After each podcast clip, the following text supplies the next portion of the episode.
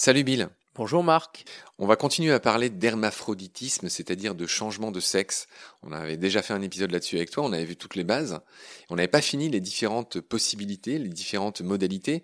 La dernière fois, on avait parlé d'hermaphroditisme successif ou séquentiel, donc on avait parlé de ces individus qui sont d'abord femelles puis qui deviennent mâles. C'est notamment le cas des mérous, hein, où il y a ces histoires de harem et de gros mâles territorial, et donc les femelles ont cet avantage à devenir mâles à, un moment donné quand elles sont suffisamment grandes et puissantes.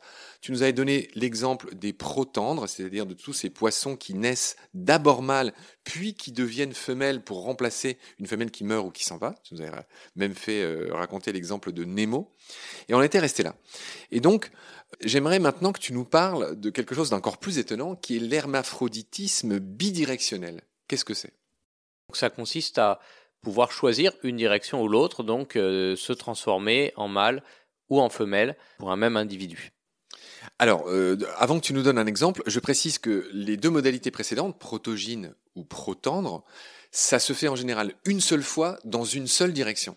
Et là, ce qui est étonnant avec le bidirectionnel, c'est que ça pourrait se faire plusieurs fois c'est-à-dire que le poisson pourrait changer plusieurs fois de sexe au cours de sa vie, ce qui, est quand même rarissime. Est-ce que tu auras un exemple de bidirectionnel?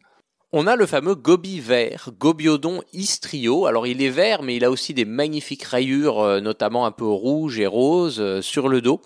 Et ce gobi vert des récifs coralliens, eh bien, il peut euh, devenir mâle ou femelle et changer au cours de sa vie selon les couples qui se forment chez ces poissons. Quand on a préparé l'émission, tu m'as parlé de ce gobi vert, tu m'as dit c'est une teigne. Moi, je disais c'est un pauvre petit euh, gobi. Euh, dès qu'il sort de son récif, il se fait bouffer, il a une faible effet. Tu m'as dit non, non, c'est un coquin. Et donc, c'est maintenant que tu vas m'éclairer sur ce point. Oui, c'est un costaud qui vit en mutualisme, on pourrait presque dire en symbiose avec un corail en fait et une algue en quelque sorte. En fait, les coraux du type Acroporia sont attaqués par des algues qui les étouffent et lorsqu'ils sont attaqués comme ça par ces algues, ils génèrent des molécules chimiques qui attirent notre ami le gobivert qui va venir manger ces algues, alors que d'habitude il est plutôt carnivore, hein, mais là il fait une exception, il mange ces algues, et ce sont des algues qui sont très très riches en toxines.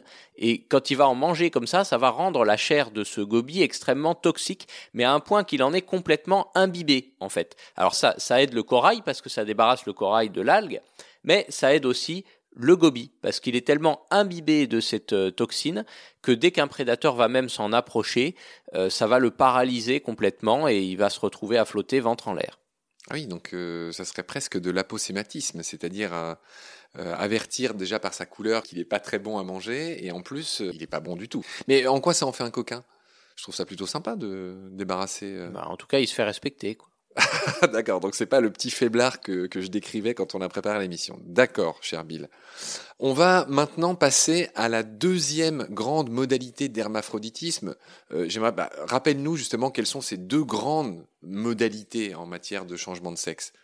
On a soit l'hermaphroditisme successif ou séquentiel, c'est-à-dire où un individu est soit mâle, soit femelle et il peut changer de l'un à l'autre une ou plusieurs fois soit l'hermaphroditisme dit synchrone, où un individu est à la fois mâle et femelle en même temps. Ce qui est synchrone, c'est beaucoup plus rare chez les poissons, et le moment est venu de nous donner des exemples de cet hermaphroditisme synchrone. On a un exemple qu'on peut voir très facilement sous l'eau en mettant un masque euh, en Méditerranée notamment, hein, qui est le serrant ou saran, les serrans chevrettes, les serrans écriture, il y a plusieurs espèces de serrans, c'est un poisson qu'on surnomme aussi la perche de mer, ça ressemble à une perche mais ça vit en mer, donc c'est c'est rayé, ça a d'assez jolies couleurs et c'est très curieux, donc dès que on s'approche du trou où il vit en plongée, il vient regarder, c'est souvent comme ça qu'on le reconnaît, c'est un poisson qui se met face à nous et qui nous regarde. Ce serrant, il est hermaphrodite euh, synchrone c'est la famille des mérous, le, le. Sinon, on a aussi le kili des mangroves, qui lui est tellement hermaphrodite synchrone qu'il est capable de s'auto-féconder. Fait assez euh, étonnant. Ah oui. Ça plaide pas en faveur d'une grande diversité génétique et donc d'une capacité à s'adapter en cas de changement. Enfin, c'est toute la théorie de la, de la biologie de l'évolution. Est-ce qu'il se fait parfois ça entre guillemets normalement? Il ne fait pas que s'auto-féconder, on espère. Non, il peut aussi se reproduire euh, entre guillemets normalement, mais on a certaines espèces qui font quasiment que euh, se cloner, hein, comme les, carassins argentés en eau douce, mais c'est un tout autre phénomène. Il y a des espèces qui font ça naturellement. Et certes, elle sacrifie la diversité génétique, mais en échange d'une plus grande capacité à se reproduire. Donc, euh, c'est pas forcément si mal. C'est l'éternel euh, choix hein, qui est fait. Hein. C'est un peu ce qu'incarnent les pucerons aussi. C'est-à-dire que quand les pucerons ont besoin, en tout cas, de se multiplier à la belle saison, ils optent pour la parthénogenèse, c'est-à-dire, mm. tu parlais de clonage, c'est-à-dire une femelle qui, euh, comment dire, engendre des filles sans être fécondée par un mâle. Mais pour passer la mauvaise saison, la stratégie devient différente chez le puceron. Euh, là, il a recours à la reproduction sexuée. L'avantage de la reproduction sexuée par rapport à la reproduction asexuée, c'est que justement, elle permet une plus grande adaptation en cas de changement dans le milieu. Et en mer, on a plein d'organismes, si on va plus loin que chez les poissons, euh, sur des choses un peu plus étranges et éloignées de nous, hein, euh, comme le corail, qui peuvent avoir à la fois une reproduction sexuée et une reproduction asexuée, justement pour ces différentes contraintes. Bill, il est temps de parler euh, dans ce thème, dans ce domaine, de ce qu'on appelle le Size Advantage Hypothesis, c'est-à-dire de la théorie qui veut que la taille compte euh, chez les poissons. Et l'exemple type, c'est celui dont on a parlé sur les mérous. La femelle change de sexe dès que sa taille lui permet d'être plus fécond en tant que mâle cette fois. Et c'est donc euh, ce que dit en, résumé cette fameuse théorie de la taille qui compte, hein, qui s'appelle en anglais Size Advantage Hypothesis. Est-ce que tu voulais ajouter quelque chose sur les mérous Quand on a préparé, tu, avais des billes sur les mérous. Sur le mérou, c'est assez intéressant, effectivement. Déjà, ils naissent, ils ont des glandes sexuelles indifférenciées. Il ne devient femelle qu'à partir d'un certain âge. Et ensuite, effectivement, la femelle va devenir mâle quand elle va pouvoir être plus féconde en tant que mâle et devenir un mâle dominant euh, qui, règne un peu sur le harem. Ne perds pas ton film, mais ce que je voulais ajouter, c'est que justement, il s'agit de poissons territoriaux qui règnent sur un harem. Ça veut dire qu'ils sont polygames, par opposition aux poissons clowns dont tu as parlé, qui sont tout aussi territoriaux sur leur anémone, mais en revanche qui sont monogames. C'est ça. Mais même polygames, ils ont quand même besoin d'un certain sexe ratio, d'un ratio entre le nombre de mâles et de femelles, pour se reproduire au mieux. Et en fait, lorsque ce sexe ratio est déséquilibré, l'inversion entre femelle et mâle peut se ralentir ou au contraire s'accélérer pour donner plus de mâles ou plus de femelles en proportion. Il faut savoir que ça se fait assez tard dans la vie du mérou. Le changement de femelle à mâle, hein, c'est entre 10 et 15 ans, donc c'est assez âgé.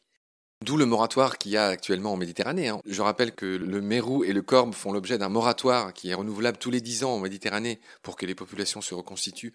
Et ce moratoire fonctionne. On aime bien aussi donner les bonnes nouvelles des fois. Sauf que euh, bon, les pêcheurs et les chasseurs euh, sous-marins veulent euh, militent sans cesse pour pouvoir avoir le droit de les tirer euh, ces mérous. Mais voilà, pour l'instant, ça fonctionne, donc on, est attentif. C'est en 2023 le prochain euh, renouvellement par la préfecture de ce moratoire. Donc euh, j'imagine que tous les partis vont être très attentifs. C'est ce qu'on racontait dans l'épisode avec Laurent Balesta concernant les mérous. Pardon, j'étais un peu long, mais il me semble que tu voulais aussi dire un mot sur les girelles à tête bleue. C'est assez intéressant parce que là, on a un cas de poisson où il va y avoir en quelque sorte des travestis. Alors, en fait, la girelle, elle est hermaphrodite successif protogyne, c'est-à-dire qu'elle est d'abord femelle, et ça fait des petites girelles qui ont des couleurs un petit peu ternes, qui sont celles qu'on voit souvent, et puis à partir d'un certain âge, elle va devenir mâle pour régner sur un harem et devenir ce qu'on appelle une girelle royale, c'est-à-dire un poisson avec des couleurs très rouges, très flamboyantes, qu'on voit aussi, mais ce ne sont pas deux espèces différentes, hein. c'est bien le mâle et la femelle. Ce qu'il y a, c'est qu'au moment de devenir comme ça euh, mâle, certaines girelles n'osent pas devenir un mâle compétitif et une grosse girelle royale comme ça, parce qu'en fait les mâles ils font que se battre pour les femelles, c'est assez violent et c'est les plus gros qui l'emportent, et certaines femelles, au moment de devenir mâles, préfèrent adopter une autre stratégie. Elles deviennent alors mâles, mais en gardant la robe des femelles. Donc en fait, ce sont des mâles hein, euh, physiquement, mais elles sont déguisées en femelles ce qui leur permet en fait d'aller féconder discrètement les autres femelles sans aller se friter avec les mâles. Elles vont se déguiser en femelles pour pouvoir séduire plus discrètement les femelles alors que c'est des mâles euh, sans se battre avec les mâles. Donc c'est une stratégie euh, assez étonnante qu'on observe chez certains labridés et notamment les girelles de nos côtes. Ok Bill, sur ces considérations s'achève, à moins que tu aies quelque chose à ajouter, nos considérations sur l'hermaphroditisme. Je te remercie beaucoup pour tes lumières. Je te retrouve très vite euh, pour parler des Siréniens. On va voir ce que c'est, je garde le suspense. Merci Bill, à bientôt, salut. À bientôt.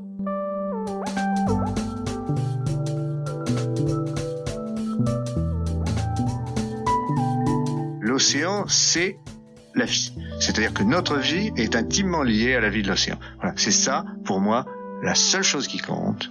Tout le reste est secondaire, tirer du pétrole, des trucs. Pourquoi faire? Pour augmenter de 5% la production Rigolade